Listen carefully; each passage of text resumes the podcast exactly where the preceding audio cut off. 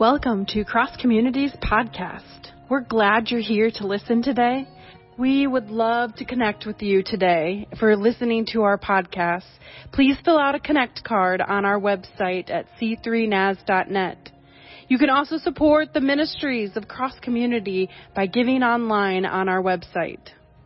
We hope that today's message will strengthen your faith and help you to love God and people more.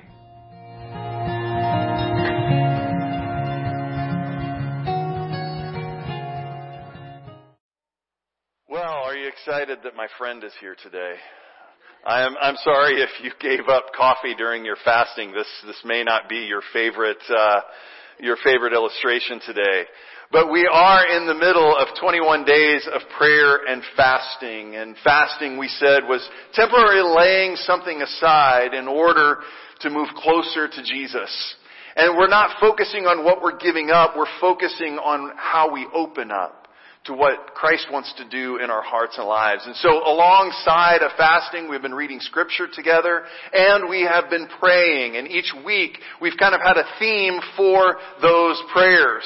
The first week was, God, give us a heart for your house. And, and we went through that. I won't preach the whole sermon again. If you didn't hear it, you can go online and watch it uh, from a couple weeks ago. Last week we talked about uh, God filling this house with all kinds of people, with His presence, with His purpose purposes and for all kinds of people. And we're challenging us to, to be continuing to pray after this and who can we invite so that Easter Sunday this place is full or if you're part of our online campus that you would invite someone to join you either virtually or in your living room or wherever it is that you watch so that his house will be full.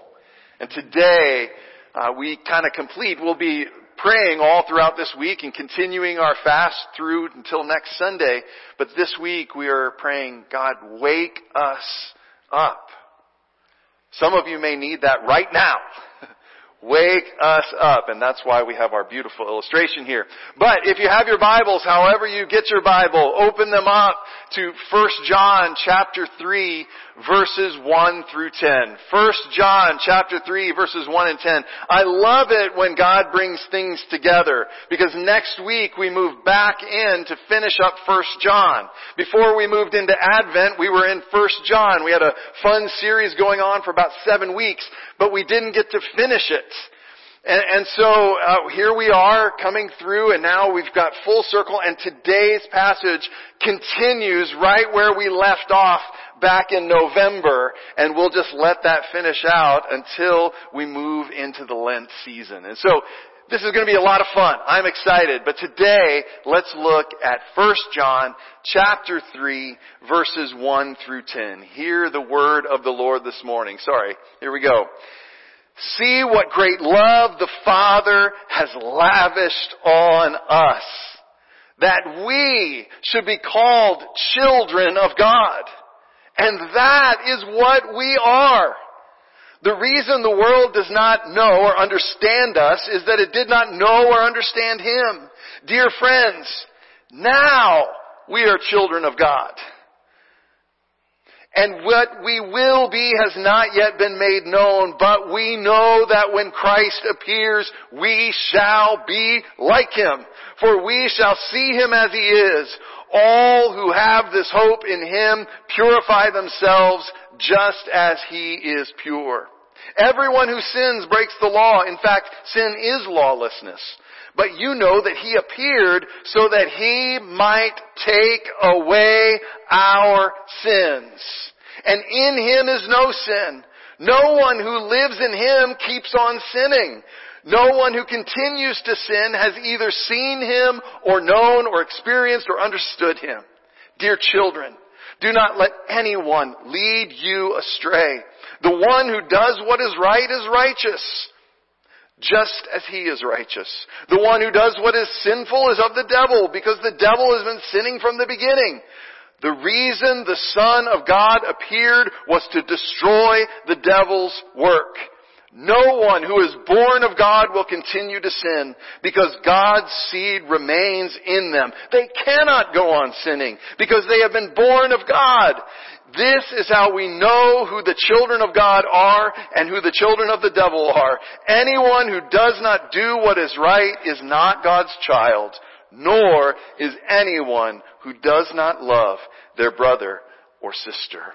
This is God, the Word of God for the people of God here and online, and our response, as always, is thanks be to God. So, what wakes you up in the morning? For many of us, it is the sweet nectar of awareness. Coffee. Yes. Thank you, Julie. I knew I'd get an amen for that. And, uh, and one of these beautiful inventions is this thing called the Keurig. How many of you have a Keurig at home? Anyone? You know, because brewing coffee the old way is just too difficult and messy. Uh, but this beautiful machine was created not by me. I'm not getting any kickback today from uh, you know advertising for Keurig. But this came out a while. We actually uh, had the opportunity to see one of these in action before they were available in America. We, we were with our friends who were in Switzerland, and they had this newfangled Swiss thing. And here it was, and you just popped it in, and there it was. But I did not work for the electricity that will power this. I did not create the machine. I did not um, use the. I did not put in the pipes that pipe this water. I did not create the water that will go into this beautiful machine that will soon be turned into the beautiful, beautiful, sweet-smelling French roast. Yeah, we're going to go international today. Is that all right? We have this beautiful machine and you just put this, I did not pick these beans of coffee. I did not grind the beans. I did not create this container that they are in. I, I did not do any of this and yet still in just a moment when I turn on the power for the electricity that I did not provide and I use the water and I hear that lovely roar of the machine. I will still benefit when my mug is placed under this wonderful, wonderful thing, it's going to heat up. It's just heating up now. I didn't provide any of this. I didn't do any of the work to wake up in the morning. And yet somehow when I push, when I bring my cup and push this button when it lights up, the beautiful liquid awareness will fill my cup to the brim. Maybe you already see where I'm going with this. But I want us to understand three things that I think John writes in this letter. That if you want to spiritually wake up, you have to take up three things. We're going to look at those three things, and I, I, want to let you know that at the end of the service today, we will be having a time of prayer and a time of maybe even some of us gathering around the altar. Because the call for Cross Community Church today, whether you're here or whether you're watching online, is that the Holy Spirit would come and wake us up more than caffeinated beverages ever could. But let's lean into this. Let's look at this. Because if you want to wake up, you have to take up these three things. And so I want you to write these down and, and let's, uh, let's lean into what God, John is saying to us as he was writing this letter so long ago. The first thing, if you want to wake up, you have to take up the testimony. The testimony is what God has done for us through Jesus. The testimony is what God has done for us through Jesus. And that is twofold, John writes in these few ten verses that we look at. First of all, we see in verse 5 that Jesus took away our sins. Let's read that together. He writes, but you know.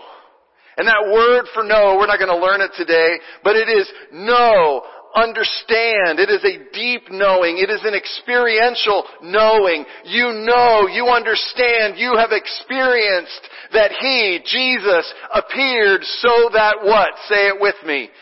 He might take away our sins. And in Him there is no sin. So we probably need to take just a moment and talk about, so what is sin? There are many definitions. I'm going to throw a few of them your way. One comes from Martin Luther. He wrote that sin is breaking the law. It's a violation of relationship with others and rebellion against God. That's pretty succinct. It's pretty good.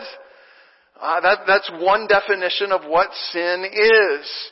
John Wesley, who's more in our vein of Christianity, says that sin is a willful transgression against the known law of God. I know what God says, and I know I'm not supposed to participate in it. It's not good for me, but I'm I am willfully going to do that anyways. John Wesley would say that's, that's a sin. Still in our tradition, but getting a little closer to our day and age is one of my favorite theologians, Mildred Bangs Wynkoop. And she wrote in her book, A Theology of Love, that sin is the distortion of love. It is taking love and focusing that love inward towards myself instead of properly outward towards others and towards God. Which is why her student, who was my professor, Dr. H. Ray Dunning, would say, sin is ultimately an act of selfishness. These are all pretty good definitions. This is pretty much wrestling with what the word sin in the Greek language actually means, and that is hamartia, which means to miss the mark. And when we miss the mark, then sin or then selfishness, that love is distorted and turned into selfishness. It breaks down relationships between us and between others. It willfully chooses what it wants to do or what I want to do instead of what I know God says will bring me life. But John writes that Jesus came to take away our sin. And here's our first Greek word for the day. That word take away is the word array. Can we say that together? Not array, it's array. Ready? One, two, three. Array. Let's say it one more time. One, two, three. Array. And one more time just because we do things in threes here. One, two, three. Array. And array does mean take away, but it means to remove. And that removal is for the purpose of disposing of. It's not just lifting temporarily and then placing it back on. It says that what Jesus has come to do is to take away, to remove and dispose of what? Our sin. This is what John is wanting us to hear as part of our testimony that Jesus has come to remove and dispose of your sin, my sin, our sin. In all, whatever definition you choose that feels right to you in that moment, whatever it is, Jesus has come to remove that and to dispose of that. Jesus died and was raised to remove and dispose of your sin, my friend.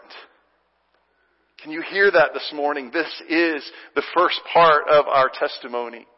But the second part, John says in, in, some, some similar ways in verse 8 that he came to destroy the work of the devil. Here it is. The reason the Son of God appeared was what? Say it with me. To destroy the devil's work. So let's take a moment and let's talk about the devil. Is that alright? Now this is, this is tough, and the reason why it's tough is because some Christians and some churches really overemphasize the work of the devil. Like, you know, I was walking down the street and my shoes were untied and I tripped and I fell and I hurt myself. Oh, the devil's really after me today. And they, we kind of, or we blame the devil of, you know, I, I really was trying to give up chocolate for this fasting thing, but I had a piece, so the devil's really on me. And, and when we begin to see that everywhere and we blame the devil for everything, it really minimizes overall evil in our world. And so to overemphasize actually minimizes. And, and, so we have a struggle with that because we kind of think of the devil as this little red figure with horns and a pitchfork who's out to stand on my shoulder and tell me the wrong things to do and, and and just try and get me off track. Okay, that, that's, that's overemphasizing the devil's work. But the problem is, is that then sometimes we swing all the way to the other side and we minimize or ignore the devil's work as if there isn't evil in our world that seems to work against what Jesus longs to do in the hearts and lives of men and women. So today, folks, I want us to know that for us here at Cross Community, we can't do either of those extremes. We, we can't overemphasize what the devil is, is trying to do, and we cannot minimize or cheapen or ignore the evil in our world. It is there. But what we can do, what we are called to do, what John wants us to take up so that we can wake up is the second part of our testimony. Not only did Jesus come to take away, to remove and dispose of our sin, but Jesus came to destroy the work of the devil. However you see that in your life. And one of the first ways that the devil was at work was to lie about God. This is what I want you to see. It's always good to go right back to the beginning. And in chapter 3 of Genesis, the devil's first work is to lie about God. This is what he said to Eve. Adam and Eve had been placed in a garden. They had said, you can have any fruit in the tree, including the tree of life, but don't eat from the knowledge of the tree of good, uh, of good and evil. Don't eat from that tree. That was something God wanted to teach them as they grew. You're going to, are you going to rely on me to learn what is good and what leads to death? Or are you going to take it for yourself? And the devil comes in and says to the, to the woman, God knows the moment you eat from that tree, you'll see what's really going on. You'll be just like God, knowing everything, ranging all the way from good to evil. What was he saying there? What was he doing there? The devil says that God is a hoarder of knowledge, of power, and of love. He's just created you and just throws you into a garden and, and all, he just wants to keep you down. And that is not true. Because Jesus comes and exposes this sham as He re- reveals the way God truly loves us. Read this with me. See what great love the Father has lavished on us. Can you believe that? That word lavished is the Greek word dedoken. I think it's just fun to say, so let's say it together. Ready? One, two, three. Dedoken. Let's try it one more time. One, two, three. Dedoken. Let's say it one more time for the sake of the Holy Spirit. Ready? One, two, three. Dedoken. And it means to offer or to give. And that's good. That's, that's, you know, we'd like to be given gifts. We just came through the Christmas season. Gifts are nice. But I want to draw your attention to the fact that this word is in the perfect tense, which means that it was given so extravagantly that the repercussions and the benefits continue on and on and on. That's why I think the NIV gets it right when it says He didn't just give it to us, He lavished it upon us. He is so pouring out His love that it fills us, it overflows in us. It takes away our sin and it destroys the sham, the lie that says God is hoarding love for himself, that God is hoarding knowledge for himself, that God doesn't want you to have any power in your life. No. He has lavished it on you and willing to pour that out into your life. The perfect tense says that it started then, but it continues to have an impact now. The testimony, my friends, is that God, through Jesus, has provided everything we need to be awake. just like the engineer who created this lovely machine, just like the people who are putting electricity through this line, just like the people who laid the pipes so that I could have clean water to put in here, just like the person who picked the coffee beans and put them and packed them into that cup. It is already God has prepared everything so that we can be fully awake and alive. And that's our testimony. And if we want to wake up, church, it's time for us to take up our testimony. But we've got to continue on. Because number two, if you want to wake up, you must also take up not just your testimony, but your title. You must, to wake up, you must take up your testimony and you must take up your title. And that title is Child of God. And we see that right there in verse 1. See what great love the Father has lavished on us. Say it with me. That we should be called children of God. And that is what we are. I want you to look to the person next to you and say, I am a child of God and so are you. Go for it. I want you to turn to the other side of that person and say, I'm a child of God and so are you.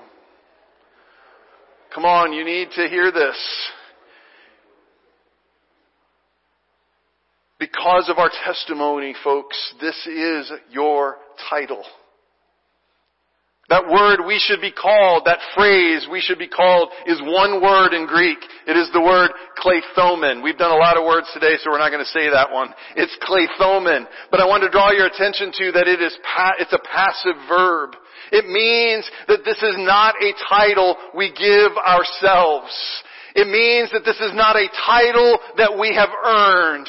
This is a title that the Father gives to you because of what Jesus has done to take away your sin and to destroy the works of the devil. This is a title that Jesus gives to you and to me. Did you know that this is how God sees you?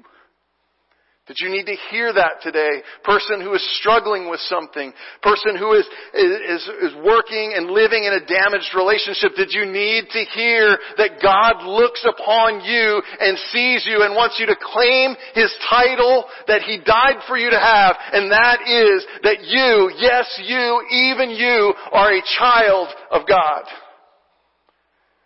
We have to hear that today. If we want to wake up, this is what we live into. The devil may lie and say, you are God's puppet at best. Or at worst, that God is not interested, that God does not exist.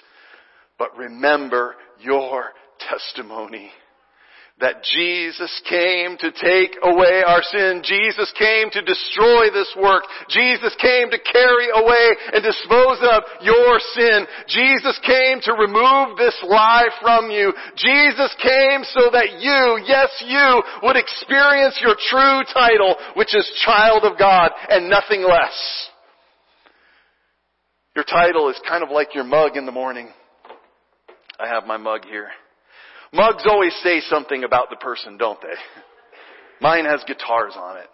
None of which I own, but I would love to. I aspire to. But when I claim God has provided everything for me to be awake and alive. I only have to bring who I am and place it where it is ready to go. That this, I am a child of God and here I am. I'm ready. I'm open. If you want to be awake, young person, if you want to be awake, teenager, Bring as soon as you possibly can all of who you are and place it under the testimony that John tells us about. Because God wants you to know that you are His child and He longs for you to bring all of who you are right into what everything He has provided. That's good news. We gotta go on. Number three, if you want to wake up, you must take up your testimony and your title as child of God. And lastly, you must take up your true calling. And this one's going to hit some of us a little different, but John wrote it, not me. Okay? Let's just, just keep that in mind. To live in Jesus for the sake of others. This is our true calling. And here's the tough part. Living in Him is living without sin. Can we read this together? Because here it is. Right at, John writes in verse 6, no one who lives in Him keeps on sinning. The one who continues to sin has either, has neither seen Him nor known Him. Chil- dear children, this is verse 7, do not let anyone lead you astray. The one who practices righteousness is righteous. Remember from, from 1 John series way back, your believing is proved in your beliving. Just as he is righteous. In verse 9, no one who is born of God will continue to sin because God's seed remains in them.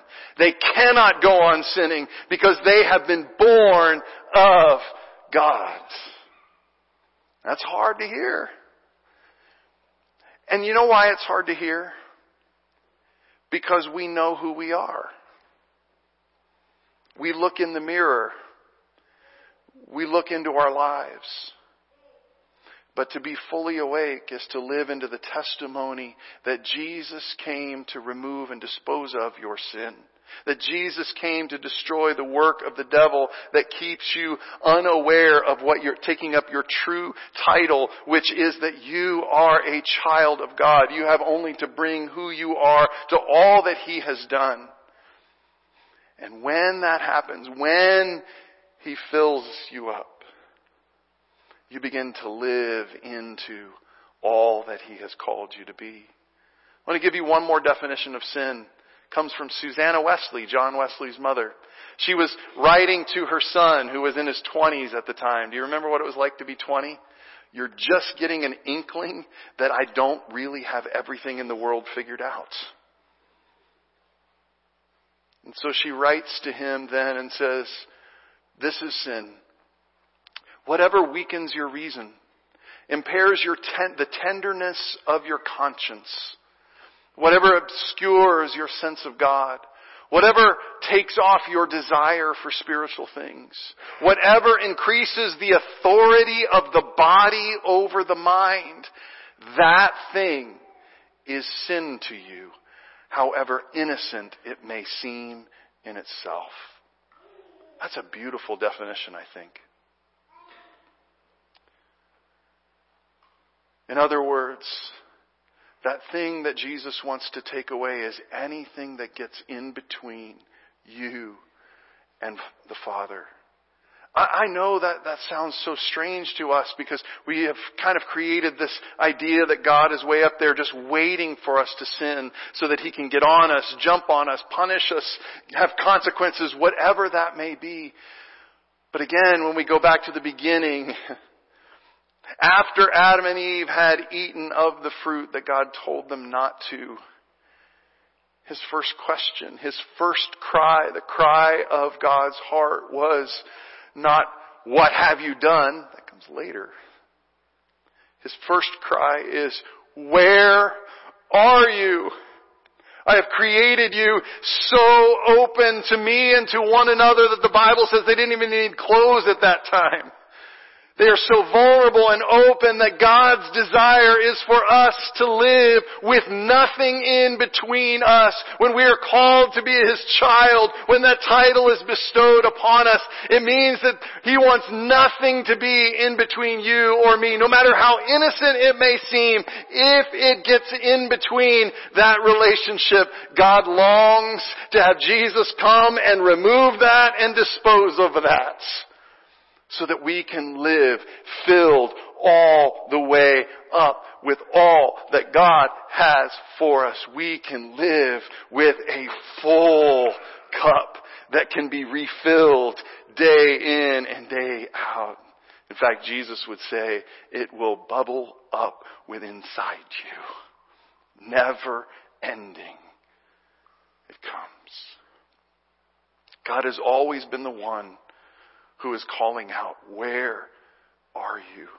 And he has not ceased asking that question today to you, to me, to you person online, to you high school student, to you middle schooler, to you child. God is always calling out, where are you? And Jesus embodied this call this God who calls out for you. Jesus showed what this God was willing to suffer in order for you to take up your testimony, for you to take up your title, for you to take up your true calling. Because when you experience this kind of love, you, my friend, will want nothing less. You won't be able to settle for anything else but this love that you have, have experienced. And when you are awake, you will want others to be awake with you. And so, here, there's more. There's more. Come, there's a cup for you too. Come and get it. My friends, there's my silly example.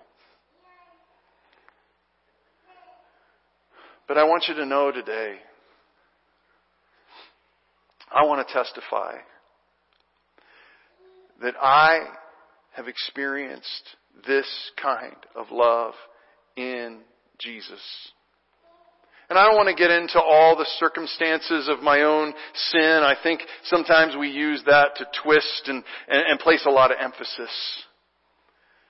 But when I am asked by those who are outside of my faith, prove to me this, this, this, and this. I, I know the Bible pretty well. I've given a lot of my time to study it, to know it. But I want you to know that when I was a teenager, I experienced someone. And that someone removed at that point in my life and disposed of the ways that I was using love and turning it inward on myself. And I, I can tell you, and if you don't believe me, ask my mother. She's sitting right over there. That love was turned in this way. But I experienced a God who called me to take up my testimony, provided everything there was, said, you, Jeff McVeigh, are my child, and I long for nothing to be in between me and you. And as I said yes to that, He filled me up. Was that the only encounter? Of course not. As you grow up, there are new things, new experiences that get in the way, but I have always, in the highest moments and in the lowest moments, I have always known, deeply known, understood, experienced that there was one who loved me more than anyone ever could, who knew exactly who I was and gave his life for me and created everything that I would need to be fully awake and fully alive. I have only to bring my cup, to bring myself to this one and He will fill me up time and again, wake me up time and again, fill up everything so that there is no space for anything but Him and that is life and it is good life. It is a testimony worth declaring. It is a title that I could never thank Him enough for bestowing upon me. And it is a true calling that is not just for pastors. It's for anyone who is listening to this today. It is for you, my friend. It is for you, young person. It is for you, teenager. And so the question as we wrap up today is, do you want to wake up? Or are you comfortable asleep? Are you ready to take up your testimony, your title, your true calling? Father's waiting for one button push. Father is waiting for you to bring all of who you are to Him. And I can testify, my friends, He will make all the difference. Would you bow your heads, close your eyes?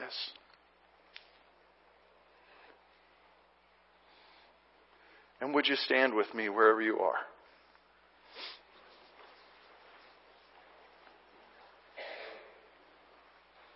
Church, today is time to wake up. Everything's provided. Are you willing to bring your cup to Him? I know we're a little bit over today, but this is important. For some of you, maybe you're hearing this for the very first time that there's a God who loved you, gave Himself for you, loves you, wants you to understand your title, that you're His child. And He longs to give life that is so strong and full.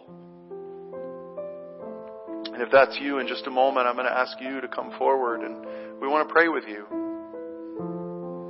Probably the greater number of us may have had the Holy Spirit come into the room and your heart is pounding because you know that just as you've grown up, there are things that are coming in between you and this testimony and this title, and you need Jesus to come and remove that work. There might be certain lies that you have been told, and you need the testimony to be true for Him to come and destroy the works of anything that would get in between you and who God is.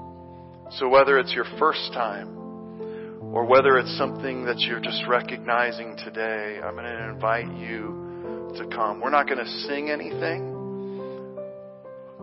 But if you need to come and bring your cup to all that God has provided, I want you to come. Come right now. Go ahead. The Holy Spirit is speaking or not. If you need to bring your cup to Him to be full, just come right now. If there's somebody in your way, just tap them on the shoulder. It's okay. Just come right now. I long for us to be fully awake and we need to spend some time in prayer. Would you come? Don't worry. What people see is there are some folks who long to take up the title, who long to be awake. This is victory, not defeat. This is, this is freedom, not shame. Come. You come now. Come and be ready. Come and be open. Open your heart. You come now. Teenager, young person, you come. Lead your family that you want to be awake and take up the testimony and the title. You want to see this be true. If that's you, you come. Some have come. Would you join them? With your heads bowed and eyes closed, I'm going to ask a few of our folks who just love to lead people into this testimony and title. You know who you are, our prayer folks. Would you come and pray alongside those who have gathered here at the altar? Lord Jesus.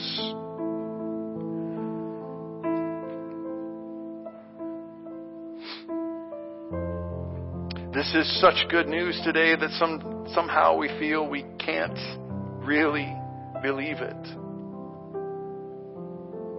And so for those who have come, I pray that they would experience your Holy Spirit coming and in the power of Jesus' name, removing their sin and disposing of it. That any lie that has captivated their heart would be destroyed in Jesus' name. And I pray that you would come and show them all that you have provided.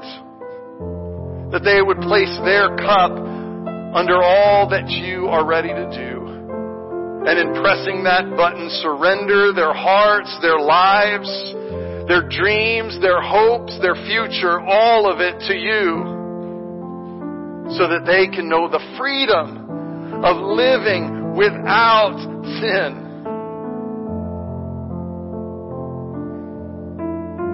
God, for those who were unable yet to come forward, I pray that as they pray this week, to be awakened.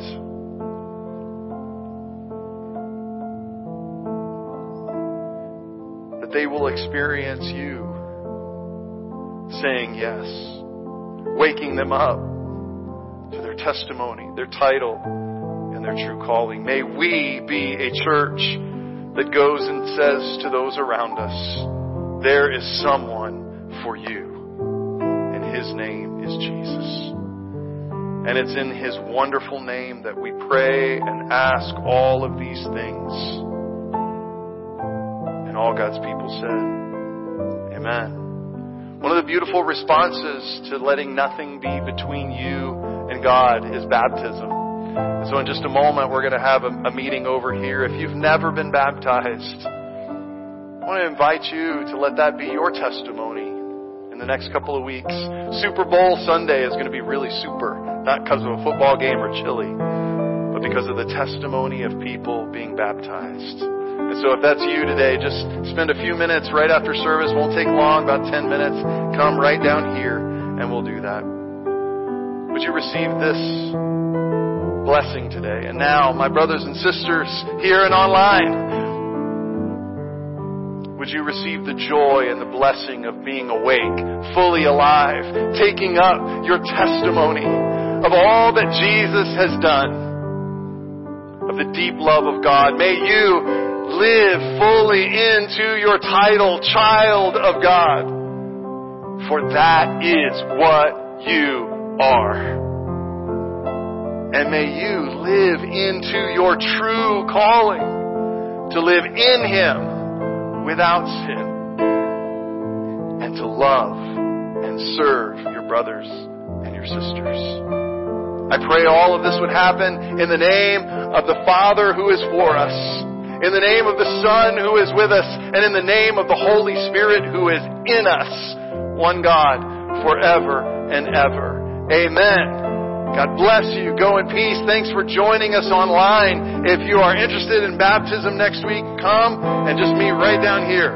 I'll be with you in about three minutes. Have a great week.